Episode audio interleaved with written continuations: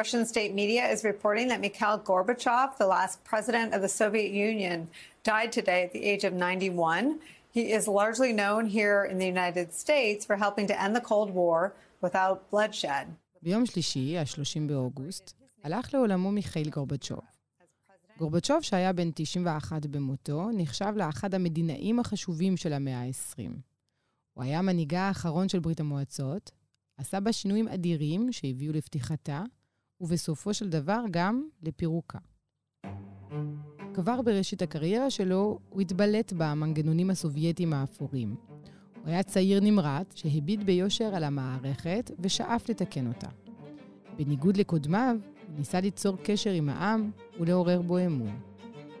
Over the years, uh, I became angry. I became unhappy about what was happening in the country, how we were treating our people, our citizens. גורבצ'וב מזוהה יותר מכל עם הגלסנוסט, שהיא למעשה רפורמה שנועדה לאפשר יותר שקיפות וחופש ביטוי. ועם הפרסטרויקה, שורה של רפורמות כלכליות שנועדו לייעל ולפתוח את המשק הסובייטי. הרפורמות הללו תרמו רבות לנפילתה של ברית המועצות, ואת ההשלכות שלהם מרגישים ברוסיה ובעולם עד היום, ולא בהכרח לטובה. היי, אני עמנואל אלבאס פלפס, ואתם מאזינים ומאזינות לחוץ לארץ.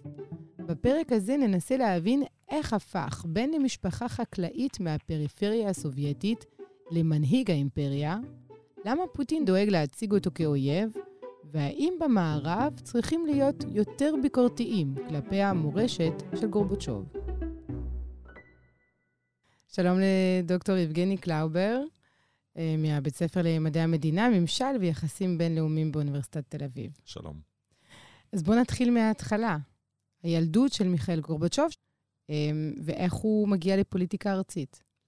הוא נולד ב-1931 למשפחה של איכרים, למעשה לא ילד לא שגרתי, זה לא בן של דיפלומטים, שאז במנגנון היה נהוג לעשות סלקציה שהיא לטובת המפלגה, ותמיד אנשי המפלגה הם אלה שגם שיתקו את עצמם במנגנון, אבל זה לא הסיפור, הוא פשוט מגיע דרך, אגב, הוא נולד בסטברופול, שזה דרום, דרום רוסיה, ובכפר קטן, ולמעשה נשאר לו אפילו המבטא הדרומי, שעל המבטא הזה צחקו אחרי זה דורות שלמים.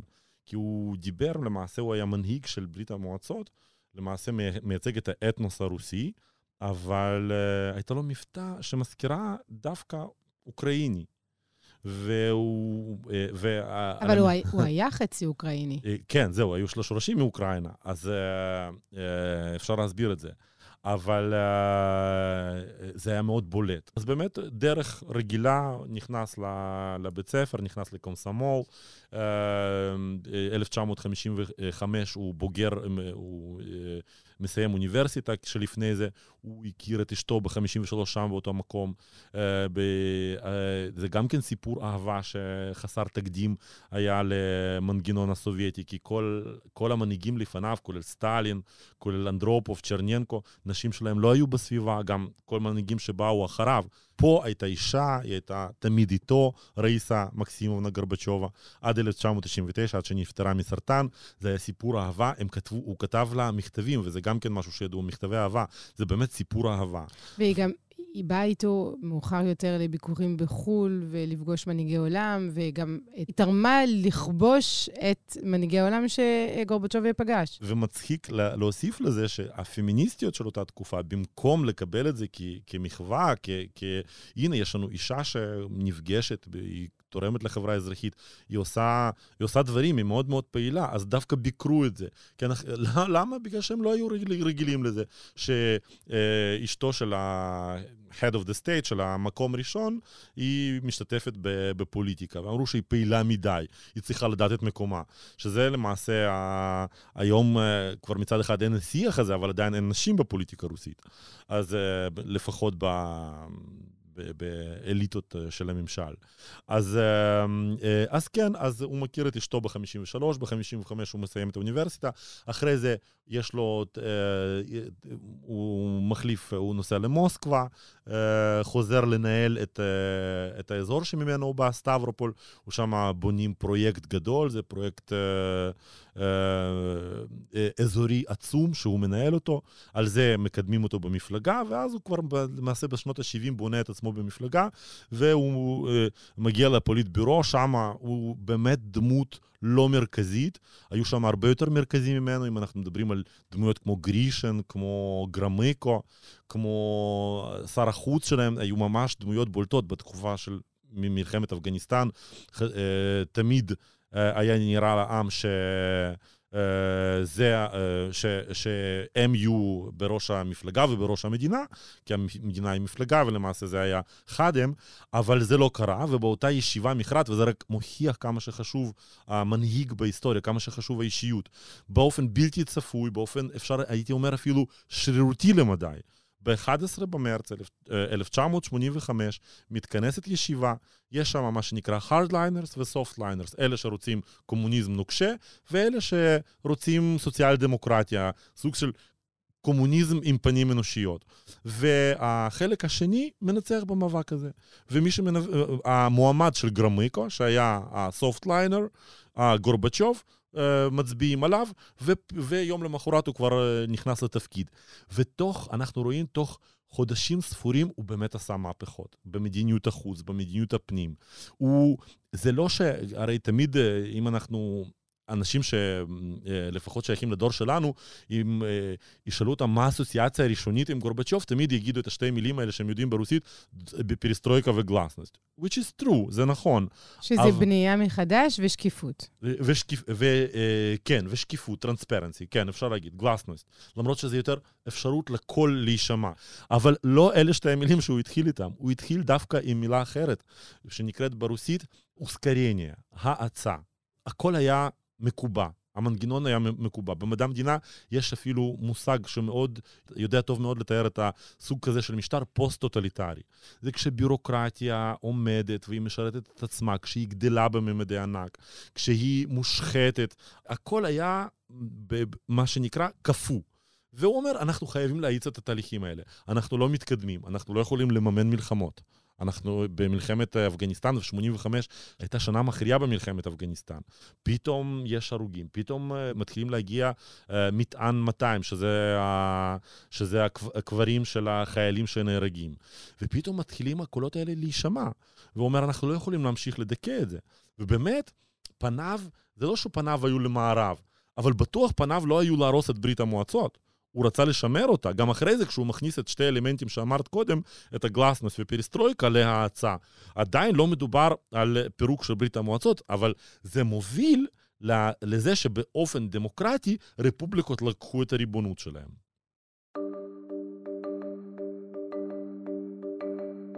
ב-1986 החל גורבצ'וב במדיניות הגלסנוסט, שנועדה ליצור יותר שקיפות מצד המשטר ולאפשר חופש ביטוי בברית המועצות.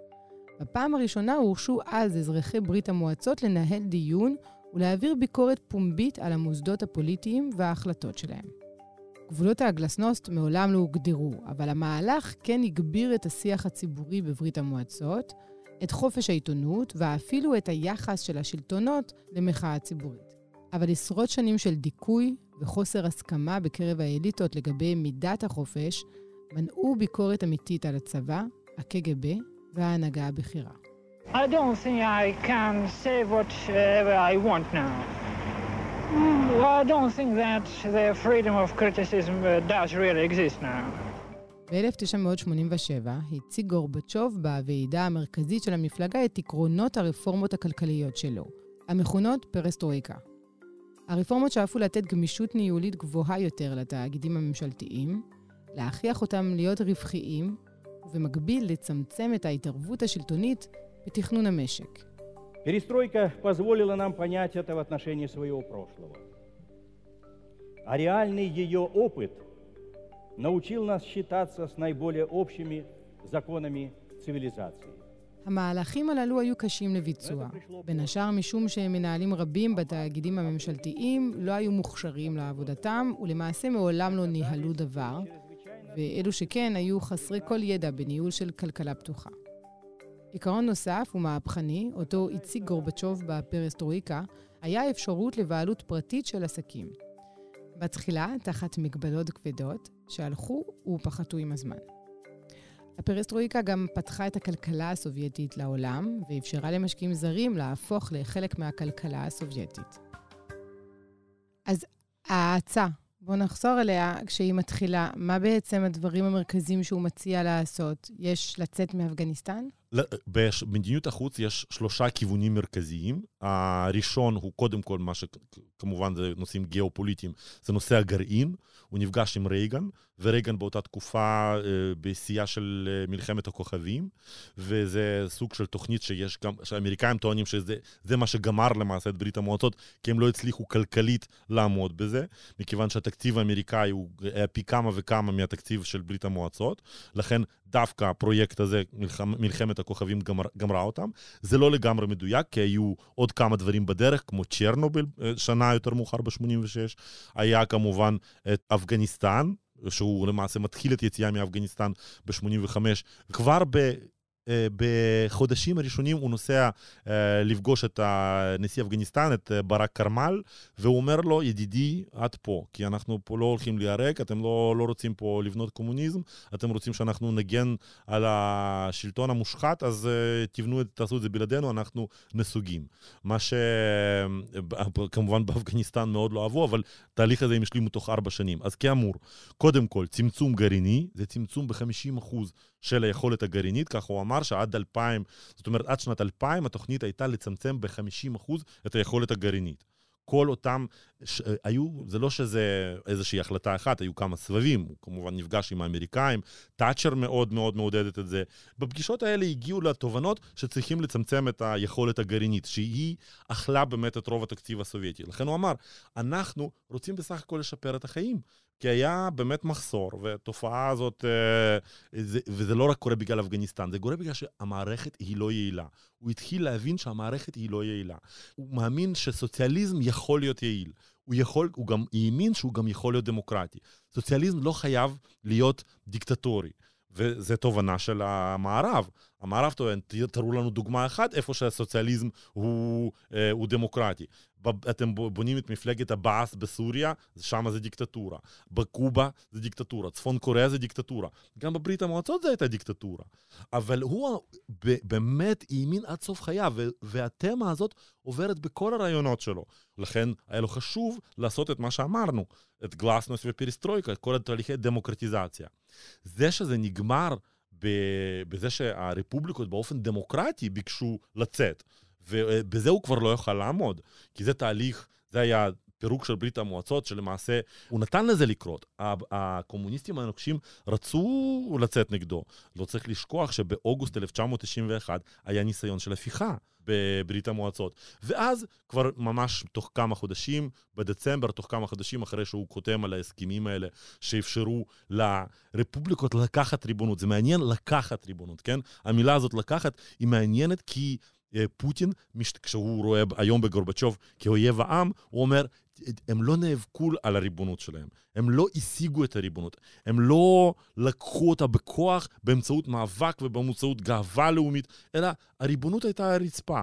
הוא פשוט פירק את ברית המועצות, זה היה מעשה לא אחראי, גם לא לגאלי, גם לא לגיטימי.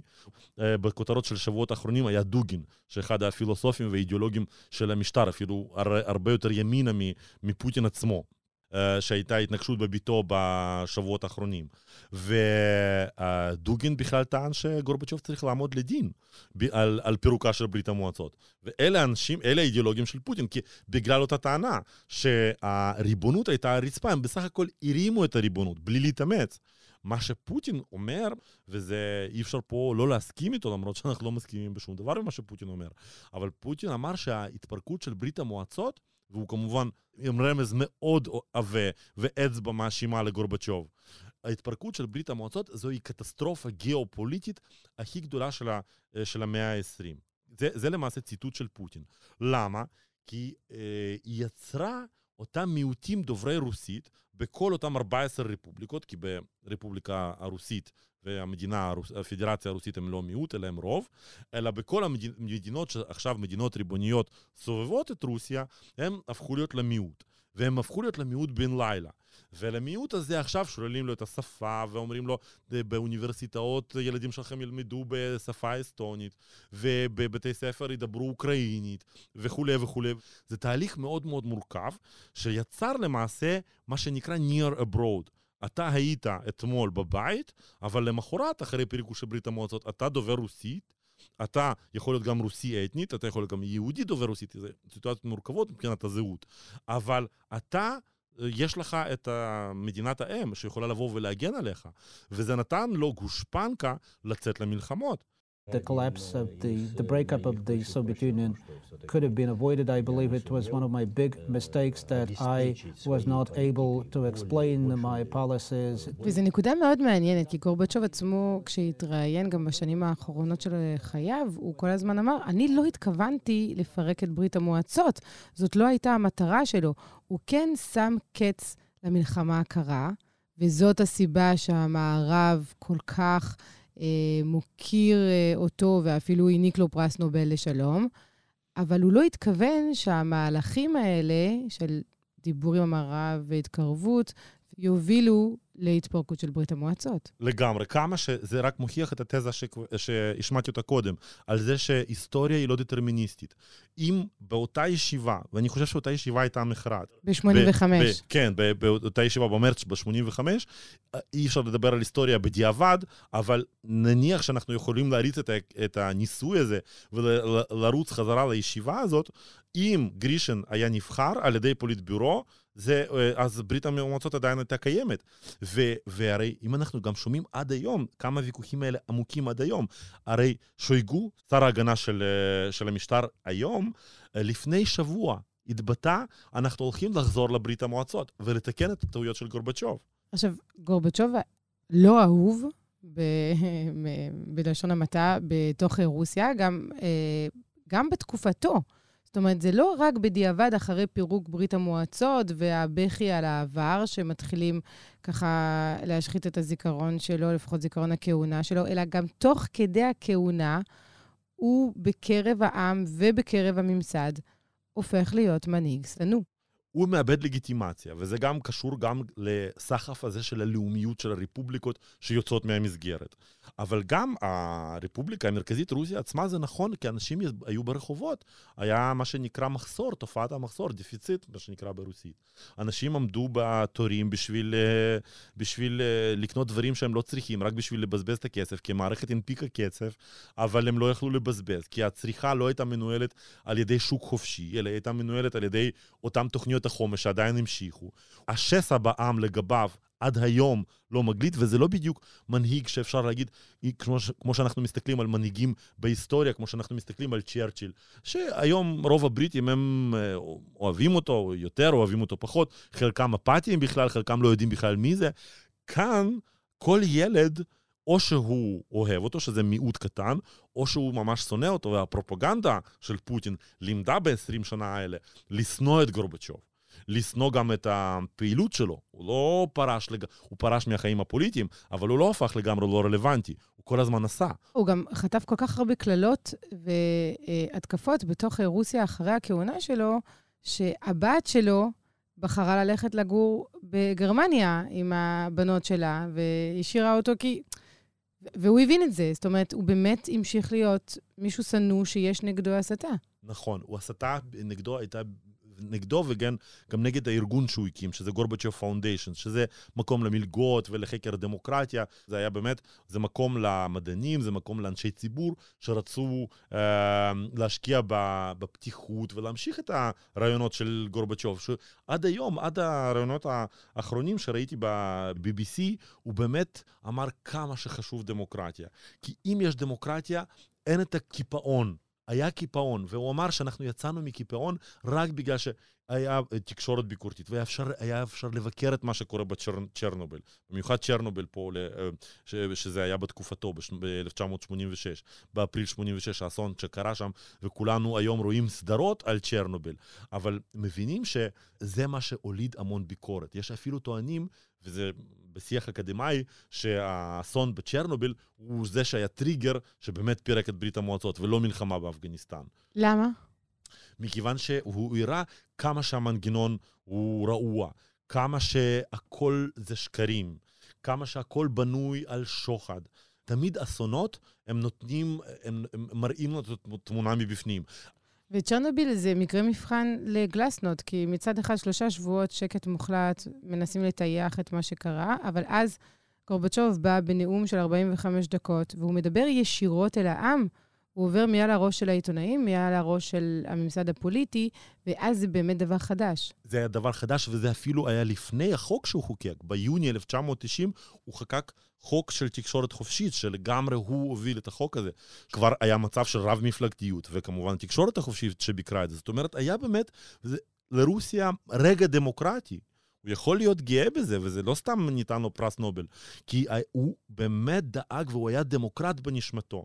למרות שבשורשים התרבותיים שהם התחלנו, זה לא היה נצפה שם, הוא לא גדל במערב, הוא לא חונך במערב, הוא לא נסע ללמוד כמו שהרבה אנחנו מכירים מהאליטות. מה שקשור לגורבצ'וב עצמו, היחס שלו למערב הוא אה, ידידותי, הוא נפגש אינסוף פעמים, הוא שיפר מאוד יחסים עם הסינים, שהיו אז באותה תקופה מתיחות בשנות ה-70, והיו חיילים סובייטים על הגבול. הוא שיפר יחסים עם הודו עד מאוד.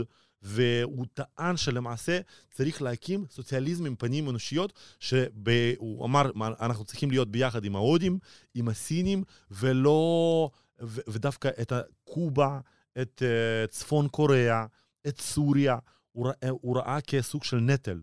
הוא התייחס אליהם, זה נטל הסוציאליזם, הם לא בונים שם סוציאליזם טהור, הם פשוט מנצלים את, ה, את העובדה של המלחמה הקרה שאנחנו צריכים לממן את המשטרים האלה. הוא גם היה צעיר משמעותית ביותר משני עשורים מכל מי שהיה בנוף הפוליטי לפניו. לגמרי, ומי שהיה בנוף הפוליטי לפניו לא התעורר ממצב של חוסר הכרה.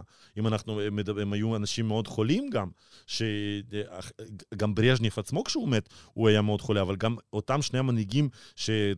כיהנו תקופה מאוד קצרה בין אה, ברז'ניב לבין אה, אה, גורבצ'וב, שזה אנדרופוב וצ'רניאנקו. היו שניהם מאוד חולים, גם צ'רניאנקו בכלל לא, בתקופה האחרונה שלו בכלל לא התער... היה במצב של חוסר הכרה. אז הסברת שהוא לא התחנך במערב, הוא לא התחכך עם רפורמטורים גדולים שבאו אליו עם רעיונות חדשים. אז מאיפה זה בא לו? קודם כל צריך להבין את רוח התקופה. שנות ה-80 כבר יש יותר פתיחות וכבר אי אפשר לעצור את, אה, לעצור את הרוח הזאת. כבר יוגוסלביה מתפרקת, כבר יש שם, אה, אחרי שטיטו הולך, וזה היה גם כן, אה, אפשר להגיד, משטר כזה מזדהה, קומוניסטי למחצה. קפיטליזם חודר. קפיטליזם חודר באמצעות קואופרטיבים, יוזמה פרטית שמתחילה לצמוח בתחילת שנות ה-90. יש כבר סרטים, הקהל הרוסי נחשף לסרטים המערביים. מסך הברזל כבר לא נוקשה, מתחילים לראות את העולם. ולחזור עם הסיפורים, ומתחילים לספר שיש שם ציוויליזציה ואנשים חיים שם וחיים שם טוב, אפילו הרבה יותר טוב מאיתנו, ומתחילים עם ההשוואות האלה. The problem for shoppers here these days isn't the long lines. Russians are used to waiting in line. Their concern is what happens when they reach the end of that line. There, they'll find either bread or milk three or four times higher than they were just weeks ago, or worse, no food at all. כשהוא בא, אגב, הוא היה מאוד פופולרי כפוליטיקאי צעיר, ואז זה קרס דווקא כי הוא רצה לעשות את כל הרפורמות האלה, שבשטח זה היה מהר מדי לא בנוי טוב, ואנשים מצאו את, עצמה, מצאו את עצמם רעבים. ברגע שמתחילים תהליכי ליברליזציה, והם היו מאוד מואצים, בלי לבנות תשתית לכלכלה קפיטליסטית. משהו של מדינות המערביות זה משהו שלקח 300-400 שנה לבנות קפיטליזם. הוא היה באמת תמים גם. הוא היה באמת תמים, כי גם הוא לא היה מורגל לדבר הזה. מה זאת אומרת עכשיו אנחנו יוצרים מדינה שלא מתערבת? אנחנו רגילים, והוא, ו, ו, ו, אבל צריך היה למצוא איזון, וזה מה שאולי גורבצ'וב לא עשה. כן, אנחנו עכשיו אומרים לביקורת, כי מצד אחד אנחנו לא רוצים, גורבצ'וב לא רצה מדינה שמכתיבה את הכל, אבל מצד שני, נוצרה מדינה שלגמרי נעדרה מהשוק החופשי ונתנה לפורענות, לקפיטליזם אפילו פרוע, אפשר הייתי אומר, הקפיטליזם הפרוע לחגוג בשנות ה-90 ולהמשיך לחגוג עכשיו, שבשנות ה-2000 זה בכלל על מחירי הנפט, זה הפך להיות לעוד יותר פרוע. אז אה, הוא היה צריך למצוא את נקודת איזון, ופשוט לא היה לו ניסיון. הוא לא, הוא לא כלכלן, לאנשים ב... אם אנחנו מסתכלים מי היה בממשלה שלו, זה אנשים שאין להם מושג בכלכלה קפיטליסטית. הם אלה שתמיד קיבלו את הדוחות השקריים האלה של תוכניות החומש, שפשוט הודפסו על אותו נייר אה, מדי, מדי חומש, כן, בשביל, רק בשביל לדווח, שהמסורות האלה ממשיכות עד היום. היום אנחנו רואים שבמלחמה, כמה שהתוכניות האלה נכנסו עמוק לתרבות, לתודעה, לגנים של הרוסים. היום רוב הלחימה נעשית בשביל לדווח לפוטין. לא בשביל לנצח, אין תוכנית סדורה, אין מטרות ברורות ללחימה, כל הזמן המטרות, אבל מה שכן, הגנרלים מדווחים לפוטין, ומדווחים לו שהם מנצחים, גם כשהם לא מנצחים. זו הסיבה, למשל, אני אתן דוגמה כדי לקשור את הדברים האלה, את המסורת הזאת, למקרים של המלחמה. למשל, יש מקום לחימה אחד, יש כפר באוקראינה שנקרא צ'ורנובאיבקה. צ'ורנובאיבקה זה כבר הפך להיות למשהו ויראלי, וברשתות החברתיות יש סביב זה המון בדיחות ואנקדוטות. מה יש לנו בצ'ורנובאיבקה? 12 פעם אותה טעות. 12 פעם האוקראינים נכנסים ברוסים, מחסלים את כולם, מה הרוסים עושים? שולחים עוד פעם חיילים. למה? כי הם דיווחו למעלה שהם כבר ניצחו, שהם כבר שולטים שם. הם לא יכולים לדווח אחרת. קודם בא הדיווח. קודם בא שאנחנו רוצים אה, שה, שהאדון, האדון יהיה מרוצה. ואחרי זה הם משלמים את המחיר. לכן זה לא שהם מפגרים, למה אתם 12 פעמים שולחים חיילים לשם, אם זה אזור שלגמרי נשלט מבחינת, מבחינת, uh, מבחינת ארטילריה על ידי האוקראינים, והם כל פעם עושים את אותה טעות. זה לא טעות. מה זה, זה סיפור מדהים, אבל איך אנחנו יודעים שהם כבר uh, דיווחו על ניצחון? זה, זה התפרסם? הם, הם, זה היה במהלך החצי שנה של לחימה. צ'רנבייבקה הפכה להיות ללהיט ויראלי ברשתות חברתיות בשביל להראות ש... אבל ברשתות חברתיות לא מבינים את השורשים העמוקים של זה. הם פשוט צוחקים ואומרים, הנה, זה גנרלים מטומטמים, הם 12 פעמים חוזרים על אותה טעות. זה לא שהם חוזרים על אותה טעות, הם כבר דיווחו, הם לא יכולים אחרת. הם לא יכולים עכשיו לדווח משהו שלמעלה לא יאהבו. אבל זה, אתה אומר, בעצם מקשר אותנו לגורבצ'וב, כי זה אותה בירוקרטיה ואותו מנגנון כבד וקפוא. שהוא נשאר. בסופו של דבר לא הצליח לפרק. המוסדות, המוסדות האלה נשארים, הם לא... כמה שגורבצ'וב ניסה לשנות ולהביא באמת לשינוי בכל הקיפאון הזה, אנחנו רואים שיש באמת רגע, זה מתעורר בשנות ה-90, גם כן נתעורר, נתעורר בכמה נישות, ויש באמת סיטואציות של רב-מפלגתיות, ויש אה, יש פה ושם בחירות, ויש פה ושם מפלגות אלטרנטיביות רצות, ו, אה, ויש חופש ביטוי בשנות ה-90, וזה ממשיך בתקופה של ילצן, אבל המוסדות הם יותר חזקים. מהספונטני, מהרגע הזה, והכל חוזר, וכבר שנים של פוטין, הוא משחזר את המוסדות האלה, הוא משעתק אותם, הוא בעצמו איש של מוסד, והוא למעשה עלה לשלטון, וזה למעשה הקים מדינה שהיא נשלטת על ידי KGB. אז KGB זה, זה המרכיב המרכזי היום ברוסיה המודרנית. אבל המוסדות האלה קיימים, הם רוצים רק לדווח. כי זה למעשה כך היה נהוג בתקופה של ברית המועצות. בכלי תקשורת מערבים, כשקוראים uh, ביממות האחרונות את ההספדים על גורבצ'וב, אז באמת חוזרים uh, לפרס נובל לשלום וסוף למלחמה הקרה, וכמה הוא לא היה אהוב בתור רוסיה, אבל כמעט ואין ביקורת כלפיו בתקשורת המערבית. זה מוסדק? זה, א', זה לא, כי בשביל זה אנחנו פה, ואנחנו מבינים שגורבצ'וב היה גם מקור להרבה מאוד בעיות, בגלל אותו, אותו חוסר איזון ש, שהוא יצר במעבר לדמוקרטיה. מעבר לדמוקרטיה במיוחד מעבר, זה לא רק מעבר לדמוקרטיה. למשל, היו הרבה מעברים לדמוקרטיה לפני גורבצ'וב. למשל, ספרד עברה ממדינה אוטוריטרית למדינה דמוקרטית. היו מדינות ביוגוסלביה, אבל פה היה מעבר מקומוניזם לקפיטליזם. זה לא רק שינוי משטר, אלא זה שינוי חברה. פתאום כל ההמשגה משתנה, ולזה הוא היה צריך להיות יותר קשוב, הוא היה צריך לעשות שיעורי בית יותר, ולראות ולהתייעץ יותר עם... אה, ו, ואת, זה, הוא, הוא, ואת המעבר הזה הוא עשה בצורה אוטוריטרית. אני רוצה דמוקרטיה, וכך יהיה. ורגע, אבל יש עוד כל מיני דברים שנלווים. וזה כמובן הנושא של, של קפיטליזם. ולזה לא ניתן דגש. ו, ואת זה המערב צריך להבין היום, כי מבחינת המערב הוא באמת מנהיג חסר, חסר כל קשר, מה שנקרא un... Uh, without flaws, כן? בלי כשלים, בלי בעיות, שדמות אה, למופת. אנחנו, לעומת זאת, קוראים את ההיסטוריה היום כעבור אה, 30 שנה בצורה הזאת, מאוד, בצורה מאוד ביקורתית. אה, דוקטור יבגני קלאובר, תודה רבה לך. תודה רבה. עד כאן הפרק הזה של חוץ לארץ. אם אהבתם את הפרק, שילחו אותו לחברים, בני משפחה. אמ, ותפיצו אותנו ברשת. אנחנו תמיד זמינים באתר ובאפליקציה של הארץ, ובכל אחת מהפלטפורמות שבהן אתם אוהבים לשמוע פודקאסטים. תודה רבה לאסף פרידמן, לאמיר פקטור, לאברי רוזנצבי, לשני אבירם ורועי סמיוני. אני עמנואל אלבאס פלפס, נשתמע בשבוע הבא.